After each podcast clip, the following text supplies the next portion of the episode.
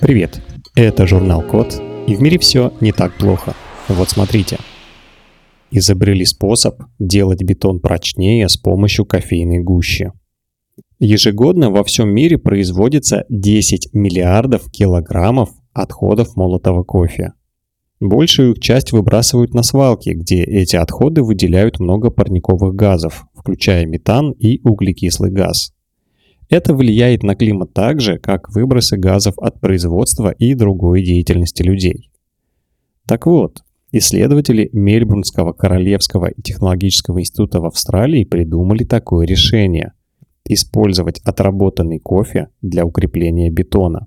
Для этого отходы кофейной гущи подвергают пиролизу, высушивают без кислорода при температуре 350 градусов.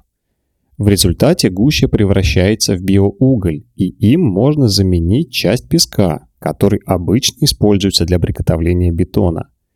При этом бетон с кофейным биоуглем получается на 30% прочнее, чем обычный.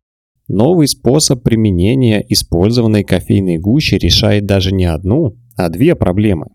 Во-первых, используя кофе повторно, можно сократить количество органических отходов. А во-вторых, заменяя кофейным биоуглем песок, можно сократить добычу этого природного сырья. Строительные проекты по всему миру ежегодно используют до 50 миллиардов тонн природного песка. Обычно его добывают из берегов и русел рек, меняя таким образом окружающую среду и влияя на экосистему.